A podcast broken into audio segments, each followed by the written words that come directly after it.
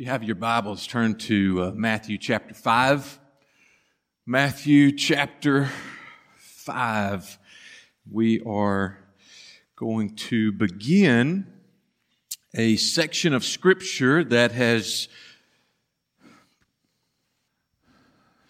become known as the Sermon on the Mount.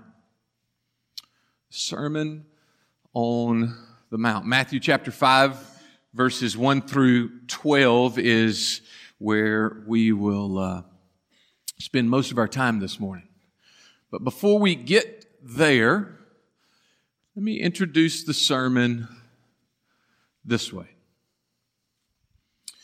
In the last few weeks, it has become front page news.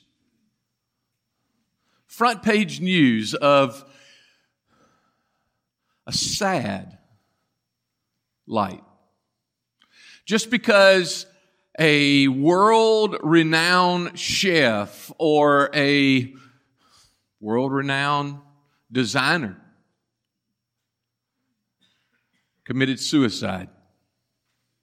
That news has hit the front page of every major newspaper, journal, magazine, internet search page, and it only tells a small part of the story. In the year 2017, some 45,000 Americans committed suicide.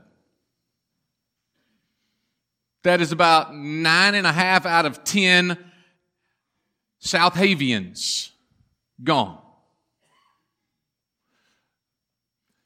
383 people from Mississippi committed suicide in 2017. But what is, what is, that's terrible. What, what's even worse, what's even more jaw dropping is this, that it is stated that for every one person that committed suicide in the state of Mississippi as well as in America, there were 25 that tried and did not reach their goal. If that's the case, then in Mississippi last year, Senatobia would be gone. Nesbit would be gone if they would have reached their goal. 25 times more people that did commit suicide tried.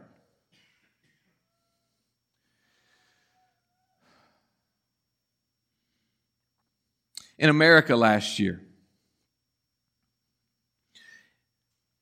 suicide was in the top five causes of death in most states. Let that sink in. Great news to start a sermon, right? In this sermon, as I stated, the Sermon on the Mount, Jesus begins this sermon speaking to your, speaking to my emotional health because that is a huge, huge qualifier for those who have attempted, thinking of going to attempt, or even committing suicide. Their emotional health or lack thereof And Jesus speaks to it this way in Matthew's gospel. I'm going to back up from Matthew chapter 5, and I want us to look at verse 23 of Matthew chapter 4, and then we will read verses 1 through 12 of Matthew 5. Here's what Matthew records. And he went throughout all Galilee, teaching in their synagogues and proclaiming the gospel, the good news of the kingdom, and healing every disease every affliction among the people. Seeing the crowds, chapter 5 verse 1 states, seeing the crowds, he went up on the mountain. And when he sat down, his disciples came to him and he opened his mouth and taught them, saying, Blessed are the poor in spirit, for theirs is the kingdom of heaven. Blessed are those who mourn, for they shall be comforted. Blessed are the meek, for they shall inherit the earth. Blessed are those who hunger and thirst for righteousness, for they shall be satisfied. Blessed are the merciful, for they shall receive mercy. Blessed are the pure in heart, for they shall see God. Blessed are the peacemakers, for they shall be called sons of God. Blessed are those who are persecuted for righteousness' sake, for theirs is the kingdom of heaven. Blessed are you when others revile you and persecute you and utter all kinds of evil against you falsely on my account. Rejoice, be glad, for your reward is great in heaven. For so they persecuted the prophets who were before you. Heavenly Father, as we turn our focus to this passage,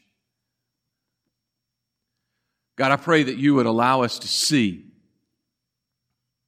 God, I pray you would allow us to see the attitudes of the kingdom. God, the, the, the, attitudes that I am supposed to have, that are supposed to be permeated through me, in me, deep at my core. God, that those attitudes for this body that is here today called Riverbend Church. God, we would be known as men and women who have these attitudes. So, Father, speak. God, this morning, I know in this room right now, there is a ton of hurt. God, there are questions that have been asked, and there are questions that that are being formulated in the minds of every single one of us in this room that we don't know the answers to, and it is causing stress. Lord, it is beginning to, if not already, wreaking havoc on us. So, God, would you speak this morning? We walk through these truths as we walk through and see these points. God, would you draw us close and love on us today because we need you. At this time, possibly for those in the room, at this time, greater than any other time, we need to know that you are close, that you are here, so that we can take another breath, take another step. Make it through the end of today. So, God, would you draw us close and would you encourage? Lord, as it is spoken this morning, would you convict from your word? God, would you champion your great name, for you are worthy of all praise and glory and honor. So, in these moments, penetrate our hearts, our minds, our lives, and speak. And may we, like Samuel before us, say, even now, Lord, your servant is listening, speak. Young, middle aged, and old alike, Father, may we listen and hear your voice and act. Ask all of this in Christ's name.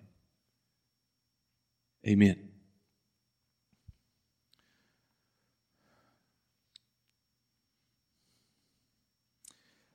Matthew chapter 4, verse 23. I read it for us. Let me read it for us once again because it is the beginning. We spoke of it last week, but it is the beginning of Jesus' public ministry. It is his cry to those in all of Galilee, in Judea, in Israel, all the surrounding areas. He says this, teaching in their synagogues and proclaiming the gospel of the kingdom. The gospel of the kingdom. The kingdom of heaven is spoken some 32 times in Matthew's gospel the kingdom of heaven is spoken more of Matthew than any other gospel author. The kingdom of heaven is equal to what Mark, Luke, and John would state is the kingdom of God. Matthew wrote to a Jewish audience and he would not speak, they would not speak the name God. So therefore, Matthew and all those Jewish in the audience, he turned the phrase from the kingdom of God to the kingdom of heaven and they knew exactly what he was saying. He was saying the kingdom of God, even though he was formulating in his mouth or writing with the pen, kingdom of heaven. Kingdom of God or the kingdom of heaven in Matthew's gospel, along with the other three, does not speak to a particular place, but it speaks of the rule, the reign, the authority, the honor that is due God in every place. And so Jesus sets out in his ministry from the very beginning, bringing this front and center the kingdom. Warren Wiersbe states it this way. In the New Testament, the word kingdom means rule, reign, authority. I stated that. The phrase refers to the rule of God. The Jewish leaders wanted a political leader who would deliver them to, from Rome. But Jesus came to bring spiritual rule to the hearts of all people. This doesn't deny, Wiersbe goes on, this doesn't deny the reality of a future kingdom as we will see even this morning from passages that we look at. I remind you, I, I remind myself today about the kingdom because I need us to all get on the same page. I need us to all understand that all of this, all of creation, your pinky toe, mosquitoes, hurricanes, volcanoes, struggles, life and death, all are connected to and find meaning in the kingdom. That means the flood, the, the stock market collapses, the stock market gains, tyrants, empires, animals, marriages, kids, stress, jobs, education, gnats, squash, everything everything is about or points to the kingdom of heaven. The reason Jesus came was because of the kingdom. The reason you and I are breathing today is because of the kingdom.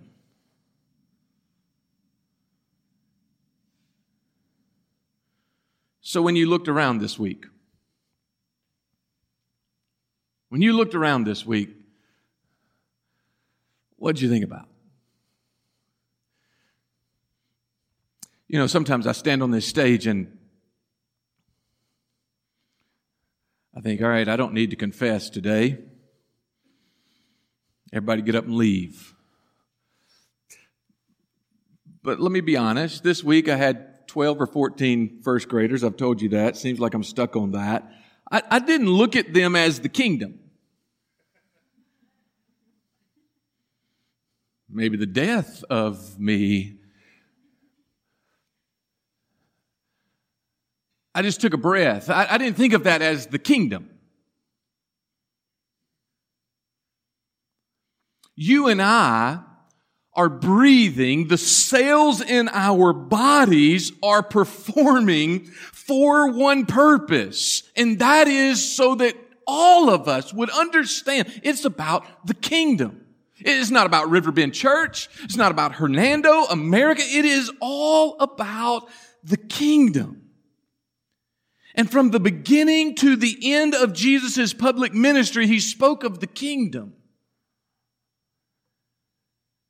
And as he sits down on a mountainside in northern Israel one afternoon, and as the crowds were gathered around him, and as the disciples came and sat at his feet, and he opened his mouth,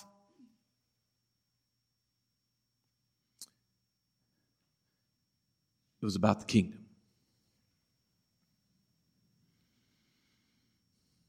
So, what does that mean for us today?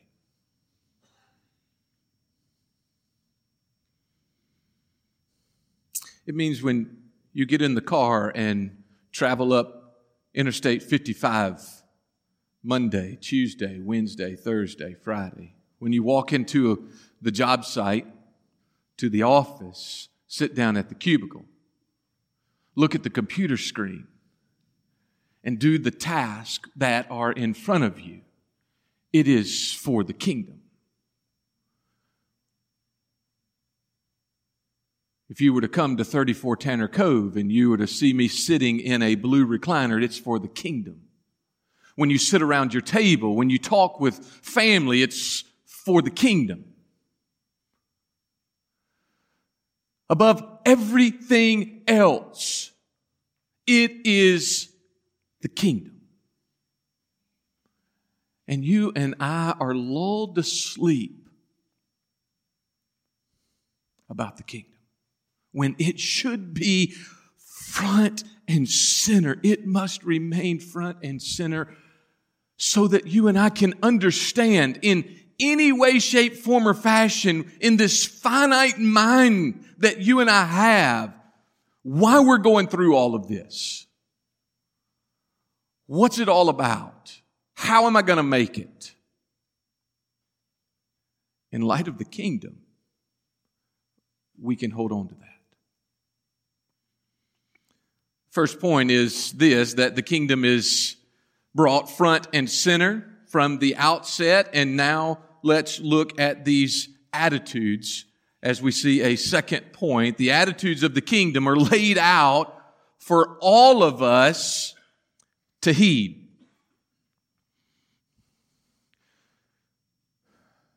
I thought about breaking each one of these beatitudes each one of these attitudes out and just having a sermon on it. And then I thought, well, you know what? You won't be here for half of them. I won't be here for some of them. So let's just do them all together. Because I believe there is a particular theme if you and I put them all together. Sure, there's a particular theme if we break them all out. But if we look at them all together with this in mind, the kingdom's attitude, the attitude that you and I are to live out as kingdom citizens.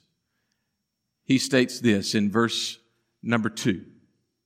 He opened his mouth and taught them saying, blessed are the poor in spirit, for theirs is the kingdom of heaven.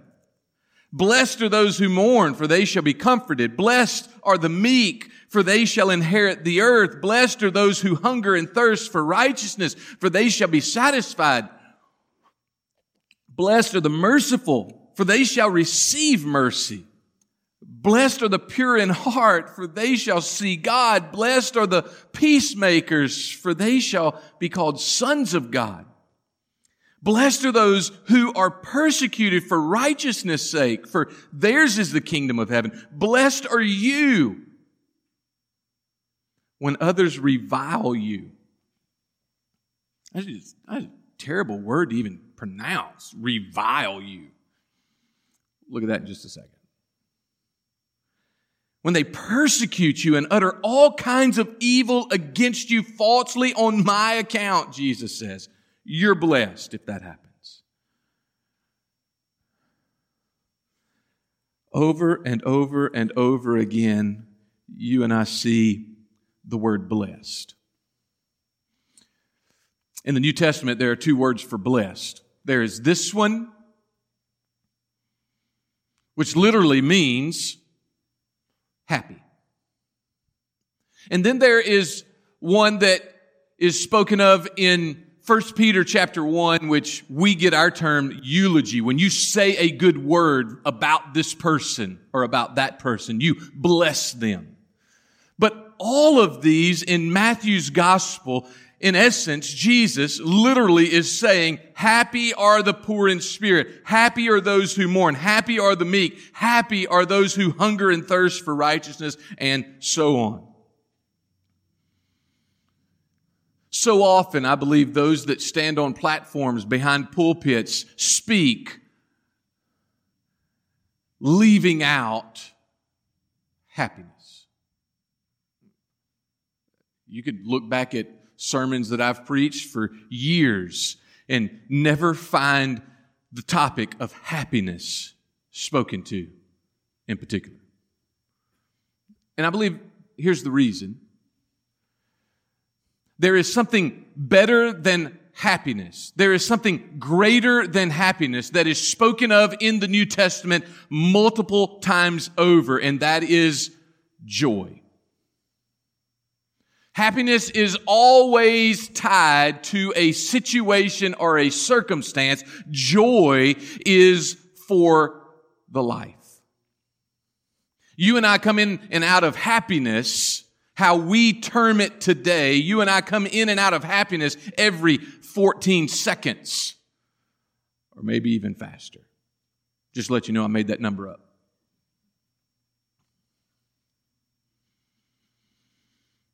But we do. In one moment, we can be happy because our team scored. The next moment, somebody else scored. In one moment, we have a great phone call. In the next moment, it's a terrible phone call. Happiness is like this up and down roller coaster in our lives. But as Jesus speaks to the emotional health of those seated on the mountainside, and as he speaks to you and me, he speaks of these attitudes. So let's define them quickly. Blessed are the poor in spirit Happy are the ones who understand that spiritually you're bankrupt. Spiritually, you bring nothing to the table of any count. Spiritually, remember I'm building you up today.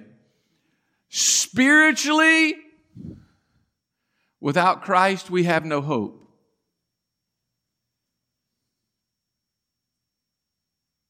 And when you and I get to this point of understanding that, that we are bankrupt spiritually without Christ, Jesus says, theirs, yours, mine is the kingdom of heaven.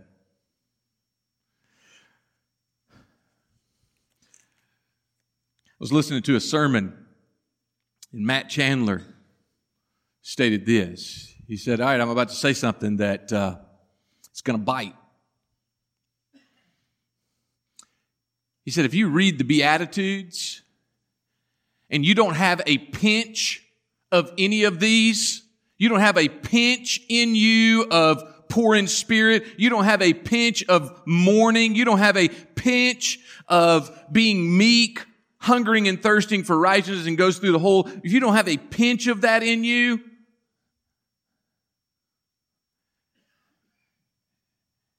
He said, I don't think you're saved. I'm standing up and I'm stating that he said that in front of a hundred people today.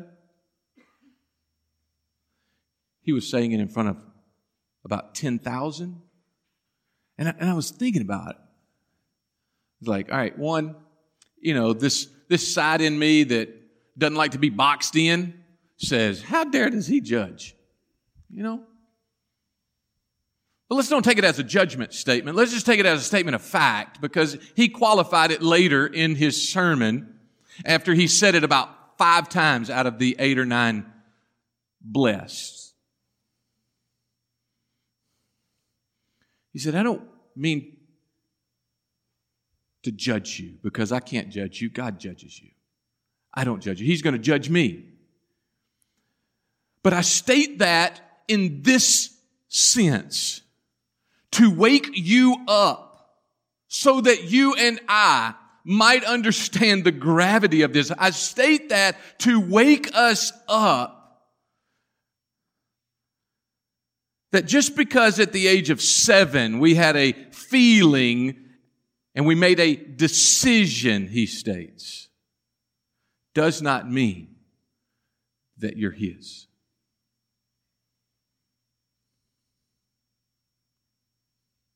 These attitudes should be in us and they should be seen by others if we are those who are in the kingdom.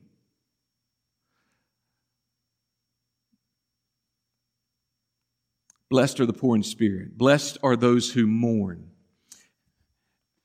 When you look at mourn, I, I, the first thought is this. Maybe somebody has lost a loved one and, oh, you are emotionally spent because you have been weeping over the loss of this loved one. That's not what he's stating here.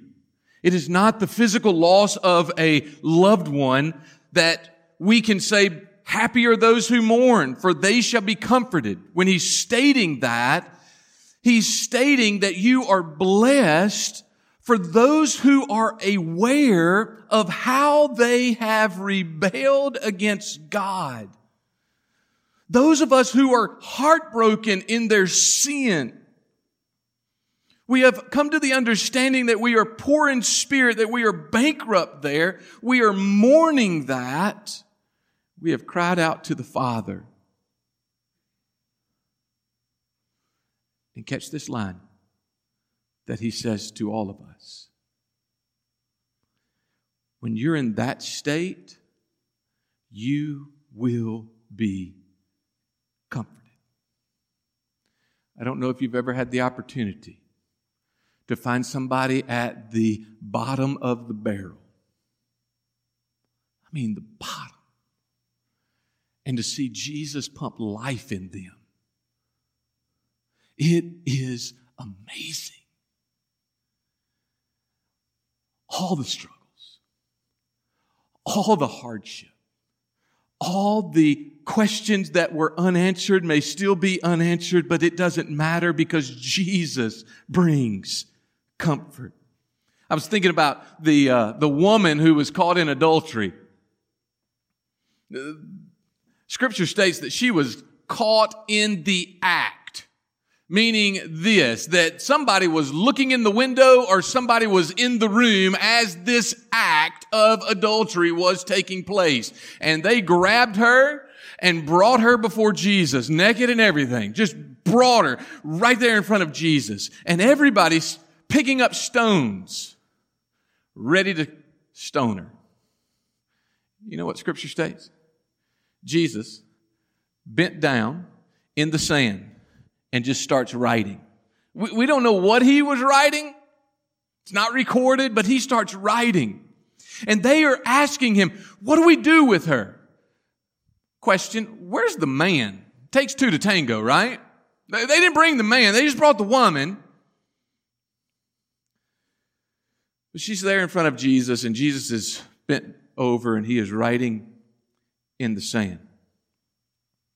And he states this Let him who has no sin, let him who has no sin cast the first stone. And he goes back writing. Scripture states from old to young, from old to young, they dropped their stones and walked away. And finally, Jesus looked up at the woman and said, Is there no one who accuses you? She says, No. And he draws her close and he says, Neither do I. Go and sin no more. Do you know he did that to you? He had every right to pick up a stone and cast it your way. Yet he drew you and he drew me close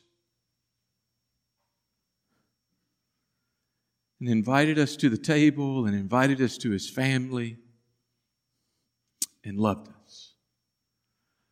Blessed are those who are poor in spirit, those who mourn. Blessed are the meek. I believe the meek or meekness gets a bad rap. I think it's completely misunderstood. Meekness does not equal passivity. In fact, if you and I are walking with Christ, if we are walking as we should, there is a, there is a passion, there is a I've got to do this. I see what is next and I am taking that step. I'm not allowing it to come to me. I am moving forward because I know who is with me or who I am with. Therefore, let's go, Jesus. Blessed are the meek, for they shall inherit the earth. There is a possession. Blessed are those who hunger and thirst for righteousness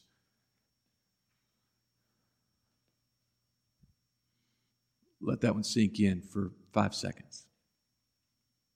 What did you hunger and thirst for this past week?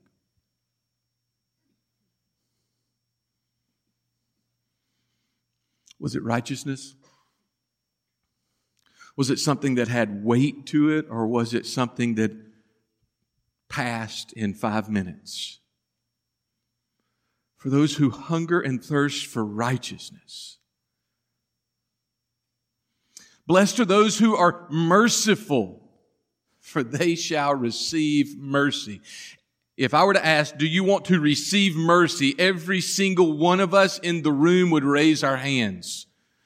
If I then would ask, how many of you show mercy? There would not be very many of us with our hands raised. Do you want mercy or do you want justice? Mercy, mercy, mercy, mercy why don't we show it?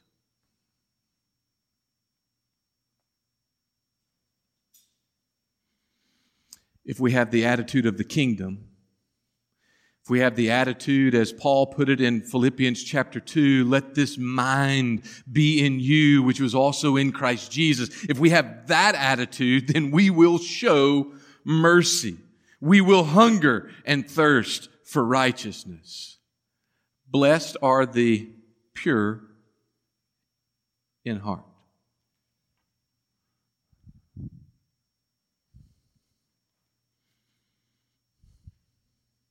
Have you ever found yourself in have you ever found yourself in this moment halfway through a thought? Halfway through a thought. You either look in the mirror or you just go back and say,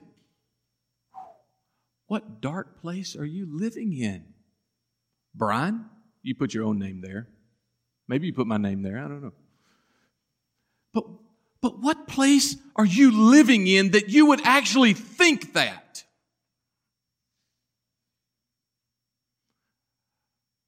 Happy are those who are pure in heart, for they shall see God. Pure in heart is not a cardiovascular exercise or speaking to the health of that physical muscle. When he says blessed are the pure in heart, it's a reference to, to really the core of our being. And at that core, we're pure in heart. Have you ever said something and you're like, I, I didn't mean to say that? Yes, you did. Because out of your heart, your mouth speaks. I've said it. I've said that and that and that and that and that too. If you want to see God, I love how David puts it in Psalm 24. Who can ascend the hill of the Lord? He who has clean hands and a pure heart, whose attitude on the inside is pure and whose actions on the outside are clean. That is who can see him. Jesus picks those words up and says, The pure heart can see. Blessed are the peacemakers. Please understand, he did not say the peacekeepers. He said the peacemakers. Blessed are the peacemakers, for they shall be called sons of God. difference between a peacekeeper and a peacemaker is this. A peacekeeper would be someone who walked into conflict and tried to resolve it. Great. A peacemaker. A peacemaker is one by the default position of their lives refuses to let anyone sow seeds of disunity. When those seeds are seen by that person, they're squashed.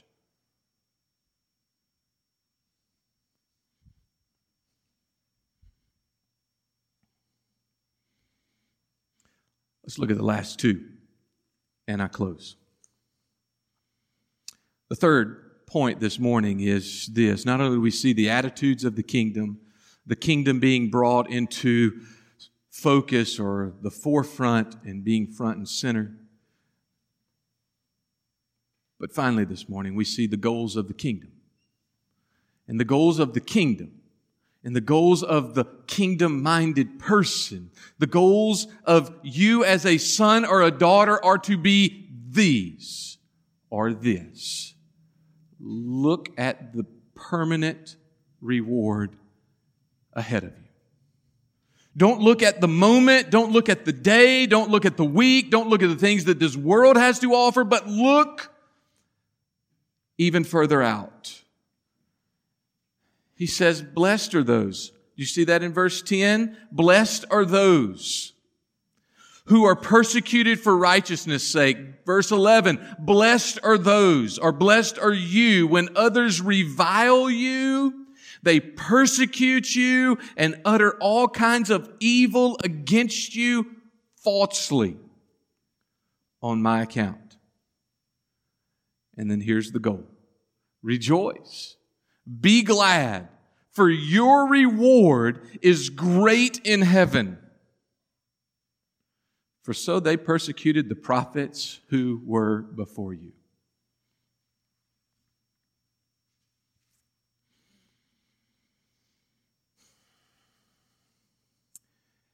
If you and I are not dialed in to the growing hostility and the marginalization of Christianity in our world, you've been asleep.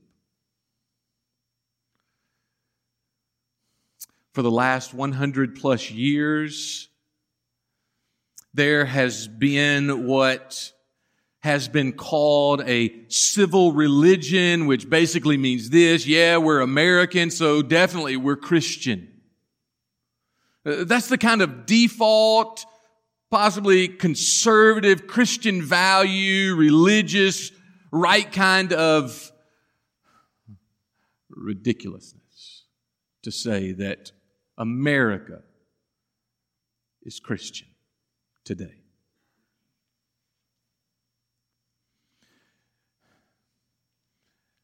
Day after day after day, we are beginning, becoming closer and closer and closer to his return. I don't know if you've read the end of the book. We're about to read a couple of passages and close this morning, but if you read the end of the book, meaning if you read the book of Revelation, in the book of Revelation, you and I need to understand there is a picture given of physical events that are going to take place and it does not look good for much of that book. But what you and I need to understand is that our reward is not halfway through the book of Revelation our reward is not 2018 or 2020 or 2057 if we are allowed to get there.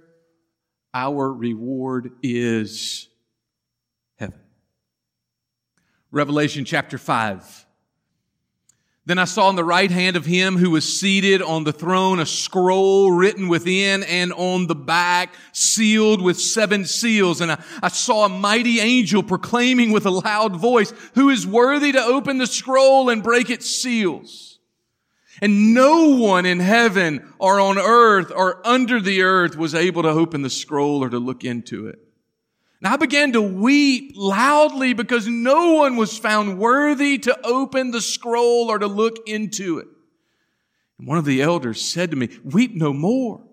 Behold, the lion of the tribe of Judah, the root of David has conquered so he, so that he can open the scroll and its seven seals. And between the throne and the four living creatures and among the elders, I saw a lamb standing as though it had been slain with seven horns, seven eyes, which are the seven spirits of God sent out into all the earth. And he went and took the scroll from the right hand of him who was seated on the throne. And when he had taken the scroll, the four living creatures and the 24 elders fell down before the Lamb, each holding a harp, golden bowls full of incense, which are the prayers of the saints. And they sang a new song saying, Worthy are you to take the scroll and to open its seals, for you were slain. And by your blood you ransomed people for God from every tribe, every language, people, and nation. And you made, you have made them a kingdom and priests to our God, and they shall reign on the earth. Then I looked and I heard around the throne the living creatures and the elders, the voice of many angels numbering myriads of myriads and thousands of thousands, saying with a loud voice, worthy is the lamb who was slain to receive power and wealth and wisdom and might, honor and glory and blessing. And I heard every creature in heaven and every creature on earth and under the earth and in the sea and all that is in them saying to him who sits on the throne and to the lamb be blessing and honor and glory and might forever and ever.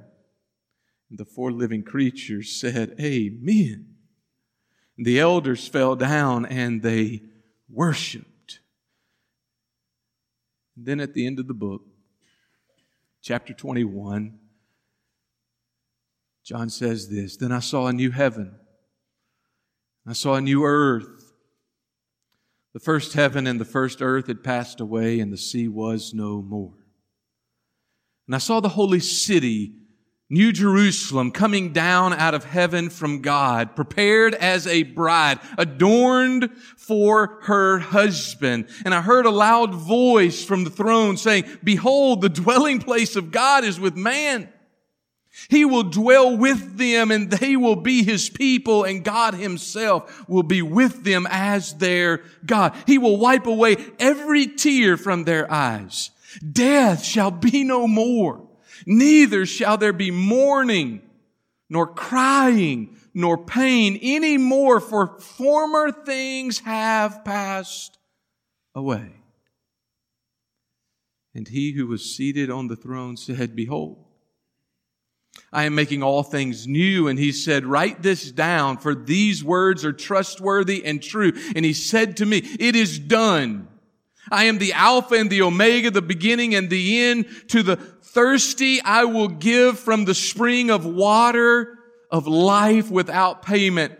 To one who conquers will have this heritage. I will be his God and he will be my son. The attitude of the kingdom for you and me is this there is a permanent, a permanent, a permanent reward. It will not pass away. That reward will last forever and ever and ever. Put your focus there. May your attitude be such today. The things that are rolling around in your emotional health, may they be such today that they are focused on that. I don't know what this week holds for you. I don't know the news that you're going to get. For some of us in the room, it's going to be terrible news. For some of us in the room, it's just going to be another week, and 20 years from now, you're not going to remember anything about it. For some in the room, it may be the greatest week of your life. I, I don't know the news, but I know the one who holds you. Trust him. Whether it's the worst week, somewhere in the middle, or the best week, trust him. Look to him, for that is your reward. Everything else is going to pass away. That won't. Father, as we come to a time of response, as we come to these moments, as we close this service, but Father, you speak. God, thank you for the reminder of the woman caught in adultery, the conviction that was on her, weeping mourning over her sin. God, may we be that way. May we mourn over the sin. May we be so thankful for what you have done to answer our problem. To answer our problem of sin. Jesus, you gave everything. You gave your life